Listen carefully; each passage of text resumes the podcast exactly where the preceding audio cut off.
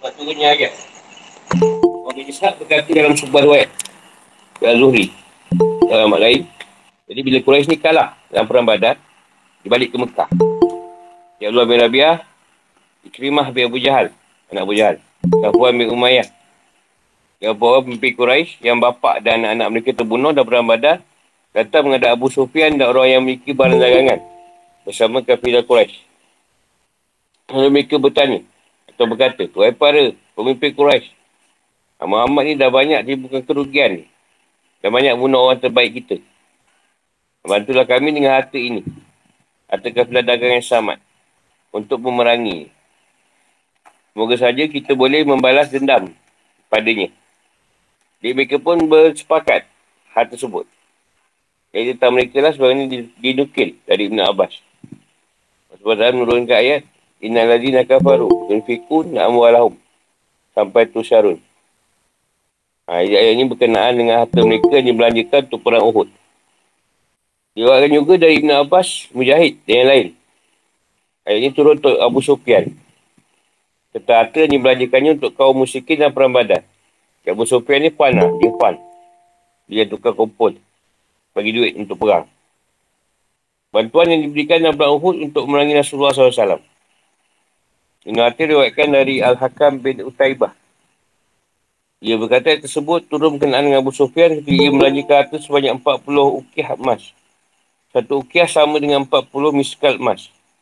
Satu miskal adalah 4.25 gram. Menjadi diwakilkan dari Ibn Al Abzai. Dan Syed bin Jubair. Dia berkata ini turun berkenaan dengan Abu Sufyan ketika ia menyewa 2,000 orang budak Habsi. Ketika perang Uhud untuk memerangi Rasulullah SAW. Saya dengan Arab Badui yang telah memenuhi seruannya. Berkata Al-Qabdi berkata tersebut turun berkenaan dengan orang yang memberi makan pada pasukan dan perang badan. Jumlah mereka sebanyak 12 orang dari kalangan pukul Quraisy. Zaman dulu ni dia ada hamba yang dilatih untuk berperang. Jadi kita boleh beli. Dia kata dia kau nak berapa ribu nak perang. Dia kata kau nak lapan ribu hamba. Dia bayar duit lah. Dan hamba tu memang untuk berperang. Tak buat kerja lain. Dia ambil dua ribu je. Tak banyak. Pada satu zaman tu hamba-hamba di Mesir ni dia nak jadi hamba perang. Dia orang kebiri kan. Ha, supaya dia orang ni takkan berapa bersonok dengan perempuan. Jadi dia orang di ni semua tak ada barang. Bukan sunat. Sunat dia buang kolop je. Ni potong terus. Ha, supaya dia ni tak boleh ber...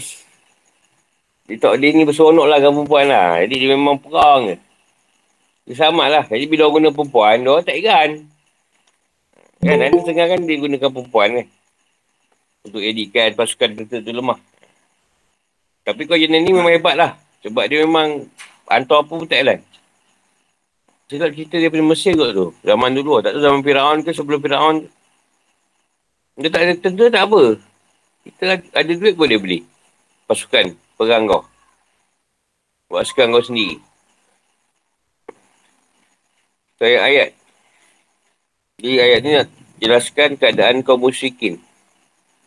Tentang ketaatan yang bersifat fizik. Fizikal. Itu solat. Dan firmannya dan tidaklah solat mereka di sekitar Baitullah itu.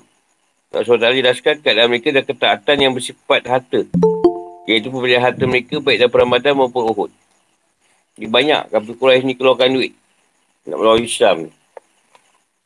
Usah penjelasan. Inna lazina kafaru. Pada Allah dan Rasulnya, harta mereka digunakan dengan tujuan untuk menghalang manusia dari berhenti Muhammad SAW. Yang merupakan jalan Allah SWT. Jadi mereka belanjakan harta mereka akibat dari pembelajaran harta yang mereka gunakan untuk merangi Nabi SAW dan menghalangi manusia dari jalannya. Akhirnya adalah penyesalan dan kerugian. Seolah zat harta itu berubah menjadi penyesalan. Artinya harta itu tidak mewujudkan apa yang mereka inginkan. Maka harta itu memberi kesan sebaliknya. Iaitu penyesalan dan kerugian.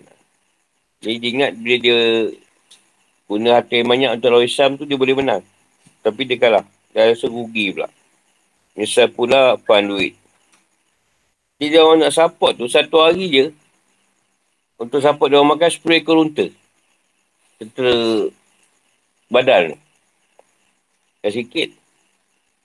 Unta seekor dah berapa masa tu? Sekarang lagi mahal.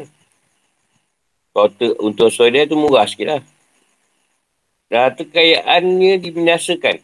Lalu dia membolak balikkan kedua telapak tangannya kerana menyesal terhadap apa yang telah dibelanjakan untuk itu. Sedapun anggur roboh bersama penyangganya atau para-para. Ini para-para, penyangga tu. Jadi berkata betapa sekiranya dahulu aku tidak mempersekutukan Tuhanku dengan suatu pun. Al-Kafi 42. Kerana hal itu sia-sia dan lenyap jalan syaitan. Tak bawa kemenangan. Bahkan sebaiknya berdampak memberi kesan pada kegagalan. Kegagalan dan merugi. Sebabnya firman Allah SWT Allah SWT menetapkan sungguh aku kalahkan mereka. Aku dan Rasul-Rasulku. Al-Mujadilah 21. Allah SWT menetapkan sungguh aku kalahkan mereka. Aku dan Rasul-Rasulku. Al-Mujadilah 21. Siapa yang memberi pan pada orang kafir ni memang takkan berjaya lah. Biasanya akan kalah. Fir'aun, uh, macam lah. Namrud, Bukanlah. Tapi Quraisy ini azab untuk mereka di dunia. Kehilangan harta dan kekalahan. Sementara azab di akhirat, iaitu akan diiring ke neraka jahanam. Kalau mereka terus berada dalam kekafiran dan mati dalam kekafiran. Kerana antara mereka ada juga yang masuk Islam dan baik Islam ni. Ramai juga yang masuk Islam. Salah seorang tu kalau awalid lah. Dan baik pula Islam ni. Atau yang menegakkan Islam. Walaupun kaum muslimin, kaum mereka belajarkan harta mereka dalam Allah yang akan dicapai menjadi kemenangan di dunia atau pahala di akhirat dan menjadi ke dunia sekaligus. Jadi kalau orang Islam ni, dia belajarkan harta dia, dapat dua sekali. Dengan dunia dapat, pada akhirat pun dapat. Ya SWT telah menetapkan kemenangan untuk orang-orang beriman dan kalah untuk orang-orang kafir. Dengan harta, rasa penyesalan dan kepedihan hati mereka untuk Allah bezakan antara kelompok yang buruk dan kelompok yang baik. Jadi antara orang kafir dan orang beriman.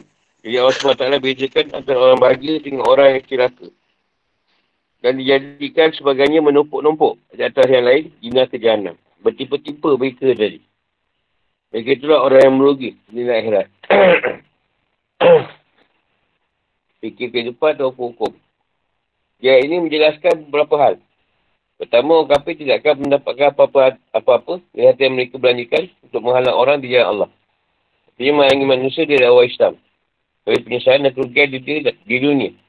Dan azab ikhlas di akhirat. Nyatinya larangan keras untuk melakukan belanja seperti itu. Keduanya. Kedua. Sebenarnya kemenangan hanya untuk orang beriman. Kekalahan dan kehinaan itu adalah untuk orang kafir. Orang kafir akhirat nanti akan diiring dalam keadaan hina dan rendah rendah kejahanan. Itulah tempat kembali yang paling buruk. Ketiga, sungguhnya pemberian kemenangan untuk orang kafir dan pendatang dan mendatang kekalahan kepada orang kafir dan untuk membezakan kelompok yang jahat di kalangan kafir dengan kelompok yang baik di kalangan orang beriman. Jadikan kelompok yang itu sebagian di atas yang lain di neraka jahanam jadi tumpuknya semua. Firman Allah ya syarul. Maknanya lah mereka dikumpulkan oleh Allah untuk Allah SWT bezakan. Ada orang yang jahat dengan kelompok yang baik. Ada pendapat bahawa yang dimaksud untuk adalah membezakan belanja orang yang kafir untuk musuh Nabi Muhammad SAW. Dengan nafkah orang beriman dalam memerangi orang kafir. Si belanja dilakukan oleh Abu Bakar dan Osman. Dalam menolong Rasulullah SAW. Allah SWT pun hal yang buruk dan keji itu satu sama lain. Dia lemparkannya ke dalam jahannam dan disiksa yang mereka dalamnya. Jadi firman, Yamin. Ha, sama tiri dengan summa takunu alaihim. Ashraf. Allah SWT firman lagi. Ula ikahumul khasirun. Ha, ini tujukan untuk orang kafir. Jadi apa yang kita belanja untuk kekafiran tu memang takkan ni. Pada member lah dapat duit insurans.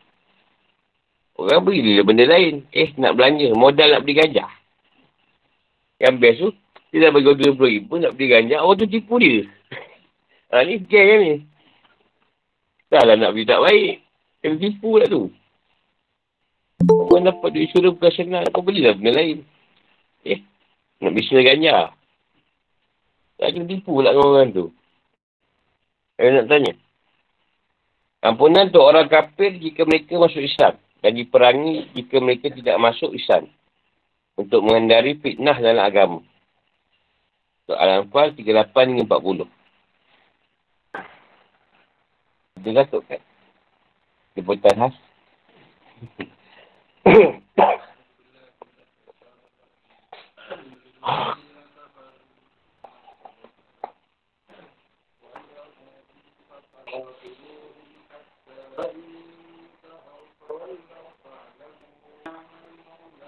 Katakanlah pada orang kafir. Iaitu Abu Sufyan dan kawan-kawannya. Jika mereka berhenti dari kekafirannya, saya Allah akan mengampuni dosa mereka yang telah lalu. Dan jika mereka kembali lagi memerangi Nabi, sungguh. Berlaku pada mereka sunnah Allah terhadap orang dahulu. Diminasakan. Dan perangilah mereka itu sampai tak ada lagi fitnah. Dan, ha- dan agama hanya bagi Allah semata-mata. Jika mereka berhenti dari kekafiran, maka sungguhnya Allah maha melihat apa yang mereka kerjakan. Dan jika mereka berpaling, maka ketahuilah. Bersungguhnya Allah pelindungmu.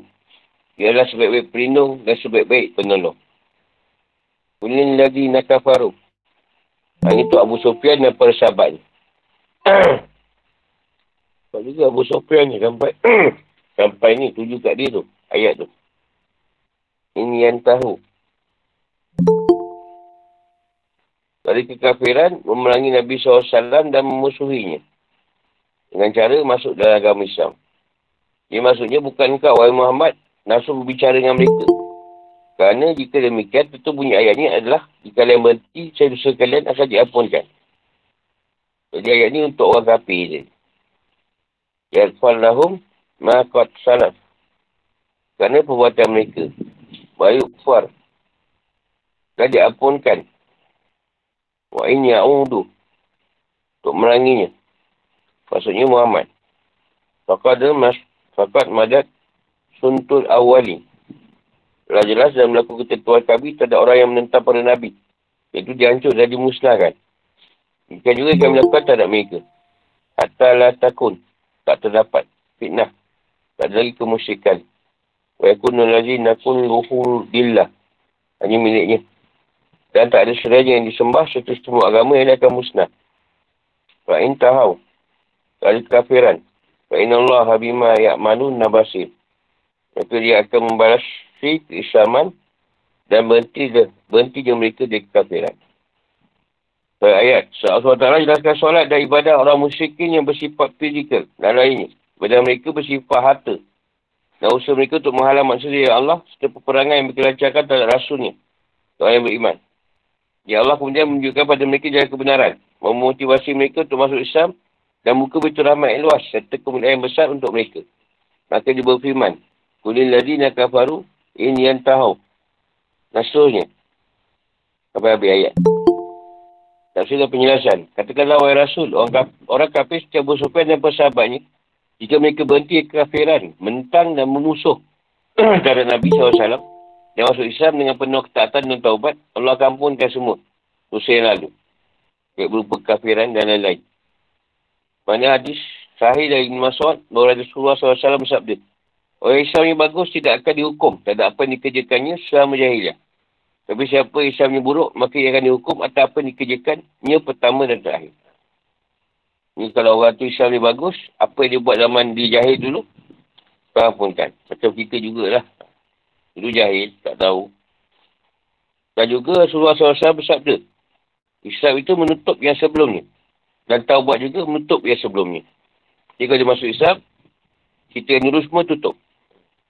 Dan dia bertaubat. Kita yang dulu pun ditutup juga. Masuk dia. Imam Musi dari Amru bin Ash. Dia berkata. Ya Allah SWT masukkan keimanan dalam hatiku. Aku datang mengenai Nabi SAW. Aku berkata padanya. Bentangkanlah tanganmu untuk aku baik ah. Lalu dia bentangkan tangannya. Tapi aku menarik tanganku lagi. Dia berkata, ada apa? Aku berkata, aku ingin memberi syarat. Memberi syarat. Dia berkata, apa syaratmu? Aku berkata, syaratnya Allah hapukan dosaku. Dia berkata, tidak akan kau tahu, wahai Amru. Bahawa Islam menghancurkan segala dosa sebelum ni. Hijrah juga menghancurkan dosa sebelum ni. Dan demikian juga haji. Menghancurkan dosa sebelum ni. Ada tiga perkara. Yang akan diampunkan dosa yang lalu. Dalam hijrah, juga haji. Jika mereka kembali pada kafiran, menghalangi manusia dari jalan Allah. Membangkang dan melangi Nabi SAW.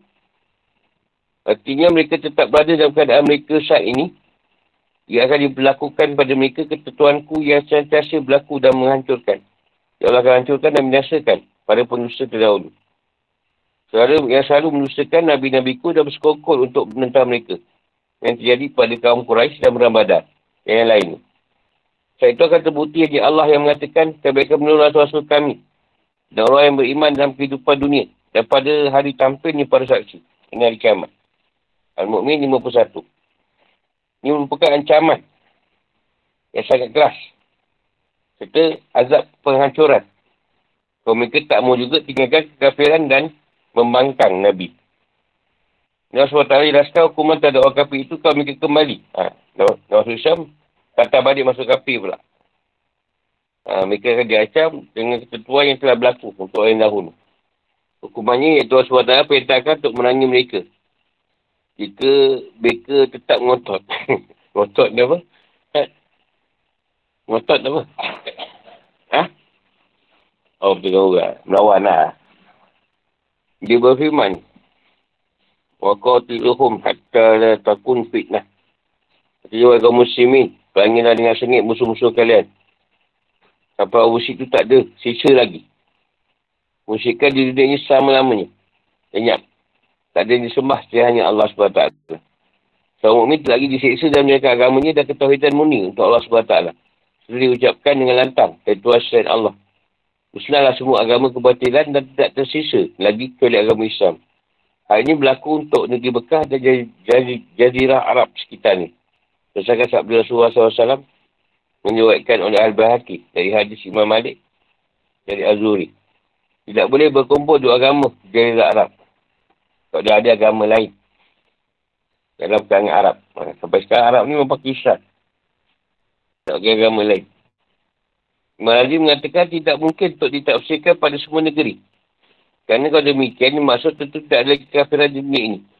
Bahkan telah dilakukan bagi perangan. Perintahkan Allah SWT. Pada orang Arab lah. Atau Arab semua, negara dari Syam. Malazi mengatakan tak mungkin. Eh, berarti tujuan dari peperangan adalah untuk memungkinkan terciptanya kebebasan dan menentukan agama. Sehingga tak ada seorang pun yang dipaksa untuk meninggalkan akidah yang telah dipilihnya Sebagaimana firman Allah SWT. Tak ada kebebasan dalam agama. Sungguh telah jelas atas hidayah dan kesatuan. Betul tidak ada. Kalau mereka berhenti kafiran dan merangi kalian, berhenti jugalah merangi mereka. Meskipun kalian tidak tahu apa yang ada dalam jiwa mereka kerana sungguhnya Allah maha mengetahui apa yang mereka kerjakan. Tapi sungguhnya Allah SWT maha mengetahui segala amalan mereka dan akan isap mereka sesuai dengan amalan masing-masing. Dan kalau mereka berpaling, tak mau dengar dakwah kalian dan tak juga berhenti ke kekafiran. Janganlah pedulikan mereka. Dan ketahuilah bahawa Allah SWT akan mengatur segala usaha kalian dan menolong kalian. Allah akan lindungi dan bantu. Dan bantu tidak akan takut pada apa pun. Ini sebagai pelindung dan penolong. Takkan sia orang yang menjadikannya pelindung dan tidak akan kalah orang yang ditolong oleh Allah SWT. Tetapi pelindung Allah itu bergantung pada dua hal. Yang itu adanya persiapan material dan moral untuk berjihad. Bagaimana Allah SWT berfirman. Dan persiapkanlah untuk menghadapi mereka kekuatan apa saja yang kalian sanggupi. Al-Anfal 60. Jika nak pegang ke, atau kekuatan moral atau mental, kena ada. Nak pegang pakai pisau 20 sen kan. Petang dah sampai dulu dah. Kena siap. Di segi zahir dan batin lah maksud dia. Serta menolong agama Allah menerapkan syariatnya serta memperlakukan hukum-hukumnya. Ini firman Allah SWT. Orang yang beriman, jika kalian bantu Allah, saya akan membantu kalian. Dan akan mengukuhkan kaki kalian. Jadi disuruh perkuatkan syariat. Baru masuk hakikat. Syariat pun tak kuat dan baju hakikat. Ha, ini yang diwasak ni. Mengenaikan sifat sebagai muslim dan ucapan tak, tidak dalam perbuatan saja. Melakukan bantuan dengan hal-hal yang luar biasa atau dengan doa pada mata. Tak siapa sama sekali dan mengamalkan sifat keislaman yang sungguhnya sebagaimana para salafus sahih. Hal tersebut tak akan mampu wujudkan kemenangan yang diharapkan tak ada musuh Islam. Jadi Palestin sekarang maupun negara lainnya yang sedang dilalami atau duki. Dia macam disebut dia dah agak magic lah. Kalau tak ada usaha ke arah tu. Baca mantra kan. Harap pada benar. Tak ada. Susah. Mesti ada satu ni. kekuatan yang, yang Allah tolong. Fikir kehipah atau hukum. Yang pertama, Kunia Nazi dan Kafaru. Ini yang beritahu bahawa kunia Allah yang besar dan dibukanya pintu rahmat di depan orang-orang kafir. Kalau mereka masuk Islam, Allah akan ampunkan dosa mereka. Atau dosa kafiran mereka yang lalu. Atau dosa yang pernah mereka lakukan. Dan apa saja bentuk kelalaian mereka dan menaikkan kewajipan yang seharusnya mereka tunaikan kepada Allah SWT. Mereka tak akan ditutup untuk mengerti ibadah-ibadah yang bersifat fizik. Ha, dan tersebut tak boleh memulai lembaran baru yang percaya dengan Islam yang suci dan bersih. Hal ini berdasarkan sabda Rasulullah SAW yang diwakilkan oleh Ibn Sa'ad dari Jubair. Dari Jubair dan Jubair bin Mutim. Islam itu menutup dosa-dosa sebelumnya. Imam Malik berkata, siapa yang menceraikan istrinya ketika musyrik, kemudian ia masuk Islam, tak ia tak terjadi. Siapa yang bersumpah ketika masuk Islam, maka ia tak melanggar sumpah. Maksudnya, tidak berdosa, tidak wajib bayar kefarah sumpah. Meskipun ia langgar sumpahnya. Maksudnya dia kapi. Kalau buat benda tu, tidak dikira. Jika ia berzina, kemudian masuk Islam, atau memperkosa seorang wanita muslimah, dia masuk Islam, maka gugurlah darinya hukum had. dia takkan dihukum. Tidak ada perbezaan pendapat di kalangan ulama tentang gugurnya apa dilakukan oleh seorang kafir habis ketika masuk kafir dan rohab. Namun kalau ia masuk ke negeri kita, negeri Islam, dengan jaminan keamanan, lalu ia menuduh seorang muslim buat zina, dia berlakukan had kepadanya. Dan kalau ia mencuri, dipotong tangannya. Dia dengan seorang jimi yang menuduh seorang muslim buat zina. Maka ia akan dicambuk atau disebat 80 kali. Kalau ia mencuri, dipotong tangannya. Kalau ia bunuh, akan dibunuh. Islam tak boleh gugurkan semua itu darinya. Bagi telah melanggar janji. Jaminan keamanan yang diberikan padanya ketika ia kafir. Pada kafir sedang Islam, dia kena juga hukuman tu. Kalau negara dia lain lah. Ada pun seorang mutak yang masuk Islam dan meninggalkan banyak solat, melakukan beberapa tidak tindakan pidana. Dan merosak atau orang lain menurut Abu Hanifah dan Malik, sampai bila hak Allah, gugur. Namun bila manusia tidak gugur. Dan sebab tidak memerlukan haknya. Sebenarnya manusia memerlukan haknya. Sampai itu wajibkan padanya untuk menganti semua ibadah tersebut bertentangan dengan tekstur ayat. Pendapat Imam Syafi'i, ia mengatakan semua yang hak tersebut mesti ia tunaikan. Baik hak Allah maupun hak manusia. Mengasal kalau hak manusia saja mesti ia tunaikan, tentu hak Allah lebih wajib lagi. Yang berkaitan dengan, dengan kejahatan dia pada manusia itu, dia kena hukum juga. Ha, dengan Allah itu urusan dia lah. Kalau kafir itu kembali melanggar orang muslim, mereka mesti diperangi.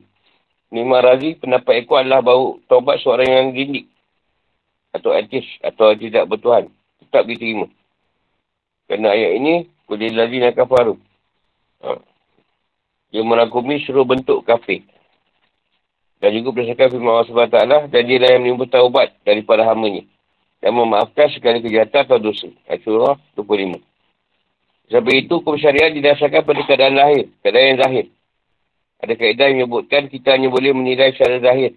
Dan Allah yang mengetahui segala yang tidak nampak pada batin. Nampak lahir je, batin dia tak nampak. Kangan Nafi. Mazhab Nafi menjadi ayat ini sebagai dalil. Orang kafir, di saat mereka bahasa kafir, tidak diperintah melakukan cabar-cabar syariat. Dalilnya mereka tidak diseksa atau apa pun yang melakukan di waktu mereka kafir. Itu pendapat mazhab Nafi. Sementara ayat, وَقَوْتِلُهُمْ حَتَّى لَا تَكُونُ فِتْنَةً ini dalil kalau wajibnya peperang sampai hilang segala macam fitnah terhadap seorang muslim dan hal agama.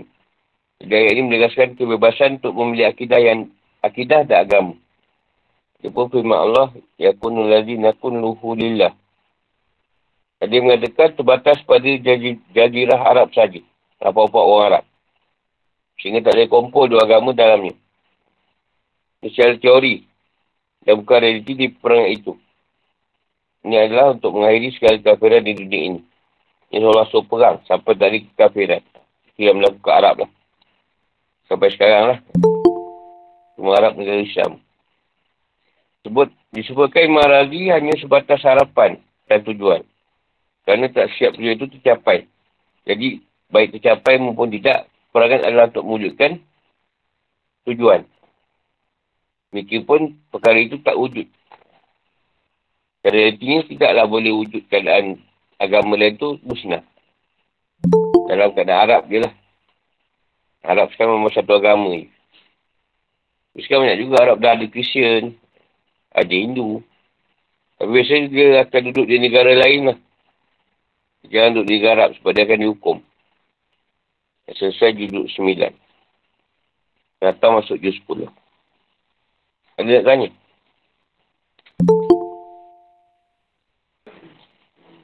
Ada tanya? Tanya lain pun boleh.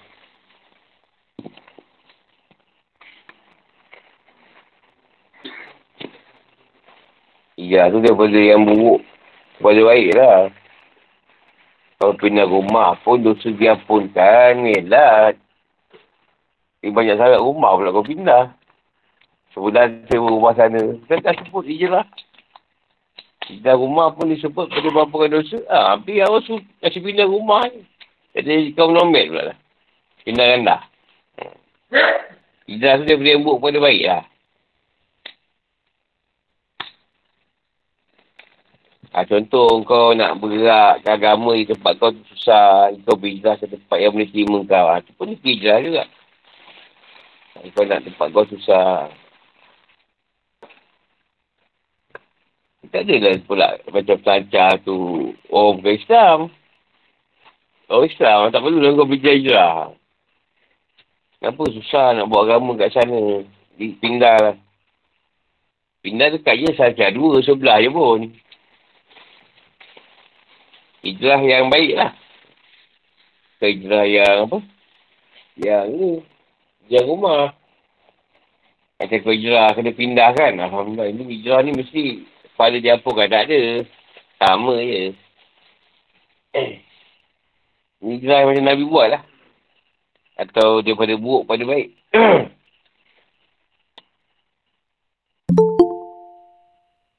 Tu je. Dia sama je macam kau Islam. Kau Islam, Islam keturunan. Bukan kau Islam yang macam orang Islam yang dikata Tauhid yang murni. Ha, kau lahir itu Islam. Jadi kau bukannya letih sangat. Banyak benda tak elok kau buat. Dan bila kau dapat hidayah, kau berubah. Dia pergi Islam yang keturunan. Dia pergi Islam yang sebenar. Ha, itu pun sama juga. Maksudkan ni dia di diampunkan. Oh tak kau kapi apa ampun kita usap tak apa ampun.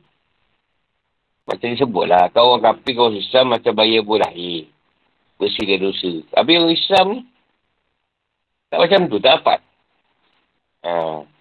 Kau bukan Islam betul. Kau Islam sebab orang bapak. Tu je. Kau Islam yang kata Islam yang benar-benar Islam. Sebab tu kita sebagai Islam. Kan kita bawa syahadah tu selalu. Nak memperbarui agama kita ni. Cari kau perbarui. Islam kau tu. Kau bagi sekali kau perbarui. Ha? Satu kali ya? Ya ke? Ya ke seratus? Tumbuh tadi? Sekali. Ha. Dua, dua. Asal dua. Ha, bagi tu, isyak tu. Yalah, kau dah ada amal tu, janganlah cerita. Yang tak ada amal tak kira apa. Ha. Tapi kalau dia tak tahu yang syadah tadi memperbaiki mem, mengisapkan dia balik pun tak dapat juga. Tiap perkara berdasarkan ilmu. Dia kena belajar. Lepas tu kau satu kali amalan. Lepas subuh satu. Lepas balik satu. Dua ratus kali kau perbarui sehari. Yang satu, malam satu. Kan? Kau. Kan itu yang perubahan agama pada diri kau tu bergerak. Gerak. Perubahan agama tu. Bila amalan tu berlaku. Dia kena sifat setiap hari kan. Kau buat dosa, isifat. Buat dosa, isifat. Tak buat dosa pun, isifat juga. Tak masa dia ampunkan. Dosa tadi. Jadi kau pun tak tahu dah cerita Rasulullah macam mana. Amat bersawat. Bersawat tu tak ada cerita kau lah kat Nabi. Ha, tu pun dah bagus lah. Kau buat malam sehari. Seratus ke dua ratus ke. Tak ada cerita kau kat Nabi ni. Eh, kau tak ada sebut dalam bini kau seratus hari tau. Ada kau sebut? Bini kau siapa? Ha? Panggil yang. Yang, yang, yang. Ada seratus kali sehari. Mana ada? Apa Rasulullah? Ha? Kau subuh suatu kan lepas maghrib suatu. Itu tak sahabat alamiah lah. Apa lah sahabat apa lagi tak kau belajar. Ha, orang dia tu. Tak ada cerita kat dia. Nabi kau pun tak ada sebut lah satu kali. Zikir. Tak ada ke? Tak ada ke sebut? Sampai satu kali yang meninggal sehari. Kadang sisi pun tak bercakap. Nama masih. Nyampah lah. Nyampah pula. Tapi nama Nabi, aku sebut. Atas cerita Nabi kat Nabi tu lah amalan tu. Kalau mana kan rasa, rasa hidup kat Nabi kan. So, Nabi kata kau tak kenal aku.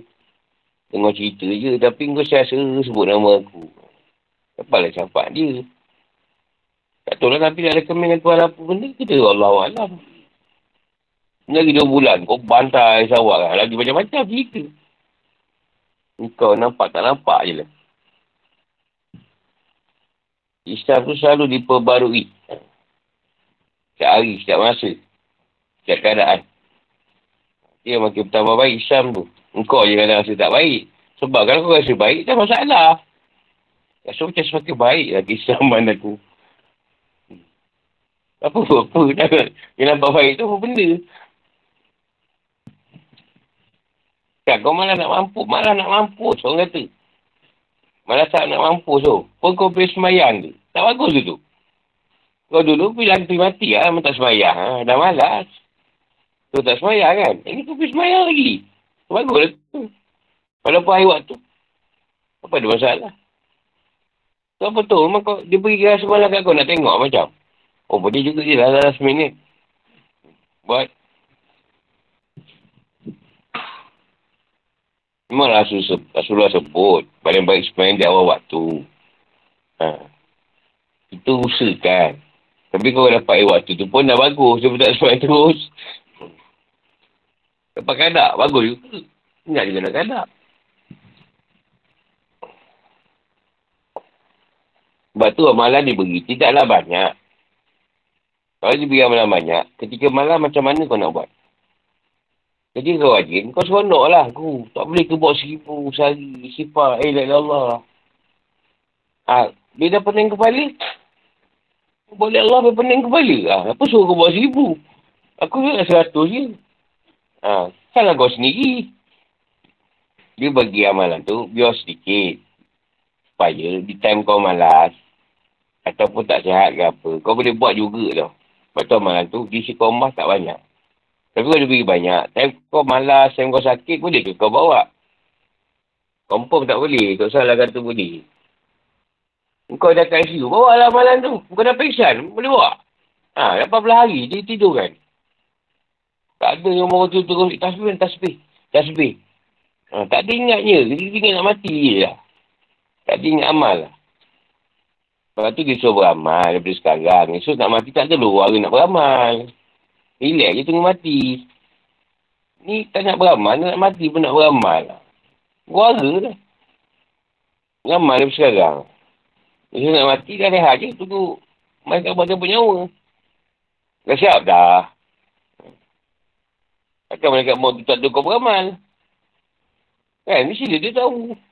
Orang nak ambil nyawa tu. Sehari dia berapa kali jarang kau. Tengok oh, bagus ramal lah. Jadi bila dah punya pun tak boleh teruk. No kau kena. Boleh kau tim lagi lah. Tak yang baik pun berapa ketul dia. Takkan semua dia nak.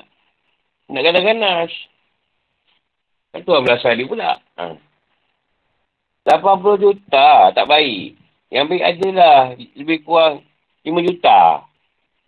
Ha, takkan 5 juta pun nak di Belasah juga. Bagi nak tanya. Ha. Dia, dia, dia cerita. Cerita orang Islam lah. Quran ni cerita duk, cerita duk orang Islam. Dia bilang sebut orang beriman tu. Orang berimannya pada Islam. Bila dalam Quran sebut orang-orang yang beriman, maknanya pada orang Islam yang tujukan. Kalau dia nak sebut orang kafir, dia sebut orang musyrik. Hmm. Pada orang kafir. Kau tu rasa kau beriman ke tidak? Ah, rasa beriman tu. Eh, tu orang beriman lah. Kau kau sedap beriman, kau mesti belah kafir. Senang je. Kalau tak sembah Allah, kau duduk di kafir. Siapa yang beriman, mesti sembah Allah. Bila kau jauh dengan Tuhan, walaupun kau isap, hukuman lambat sikit. Tapi kalau kau dekat dengan dia, hukuman akan ada cepat. Jadi kalau kau dekat dengan dia, memang cepat je. Kau buat salah, cepat je dia bagi tahu. Betul kan? Tapi kalau kau jauh macam dulu, kan lambat. Lambat. Tak ada ni teguran-teguran alamat mimpi ke apa tak ada. Kau duduk lah macam tu. Kau betai. Eh. ada cerita agama tu. Masa jual, masa tu dulu. Mana ada sekarang dalam tandas macam-macam. Kan? Dia bercara tu. Ha, dulu tak ada tak ada. Kau jauh. Dia dekat lah baru bicara tu sampai. Betul kan kau? Kalau kau buat salah ke apa. Dia betul kan? Ya. Saya setengah orang. Dia pergi di berilmu hakikat dulu. Ada orang yang dia beritahu berilmu hakikat tu. Dia dapat ilmu syariat. Jadi, jadi satu peringkat, dia akan disuruh juga. Sebab hakikat dia tadi, dah tak boleh pergi. Tak boleh pergi dah. Dia akan balik pada syariat balik. Baru dia, dia boleh betulkan hakikat. Waktu ada orang dia belajar, dia ajari hakikat dulu. Ada juga. Tapi, tetap dia akan buat syariat juga. Supaya kat hakikat tu tak boleh pergi dah. Tak boleh pergi. Dia dah tepuk. Syariat dia boleh betulkan balik hakikat. Macam kau duduk hakikat, kau tak semayang tau. Kau selalu semayang, duduk hakikat kau tak semayang. Ha, kau tak semayang. Mula rasa takut kan? Risau bila tak semayang. Lama-lama hilang tak rasa tak, takut tu. Hilang. Kau dah macam biasa, tak semayang pun tak apa. Bahaya tu. Hati banyak berlaku lah. Lepas tu, kita nak bawa pada syariat, nak seksa tu. Seksa. Lepas tu, kalau nak rasa benda tu, janganlah lama, sehari cukup lah. Sebelum dia tarik, cabut rasa takut tu. Kenapa kita dah rasa biasa pula, tak sebayang pun tak apa. Ha, yang bahaya tu. Ada orang nak merasa apa, dia buat sehari dah tu. Macam kaya Nabi Idris, ha, dapat rasa mati, kejap. Masuk neraka sekejap. Lepas tu masuk surga tak nak keluar kan. Ini tak, nak nak rasa tak semayang sampai setahun. Dah semayang balik, ya Allah. Siksa tu. Tak ada orang dia nak merasa keadaan kita tu. Orang boleh, tapi jangan lama. Setengah hari pun dah cukup. Warga dah. Warga rasa. Sebab aku pernah lalu kadang tu aku beritahu. Tu je. Nak buat balik syariat bukan senang. Dah lama tinggal tu. Dah sedap tu kat langit, nak tu kat bumi. Aduh, ay. Siksa. Siksa, oi. Ha, siksa. Eh, bertahun lah. Kita ambil kata, seminggu dua pun dah tak tahan. Yang bertahun tu sebab kita dah biar dia cabut. Dah takut tu. Ha, tu jadi lama. Lepas tu kita kau nak ambil, ambil pakaian Nabi Idris. Merasa je dah. Ha, merasa je dah. Cukup lah. Jangan lama-lama lah. Ah, puasa 12 jam, tak tahan juga. Cuba kau bagi 24 jam. Mau ramai yang tak puasa. Yang kita sampai situ. InsyaAllah bersambung di sesi akan datang. Assalamualaikum warahmatullahi wabarakatuh.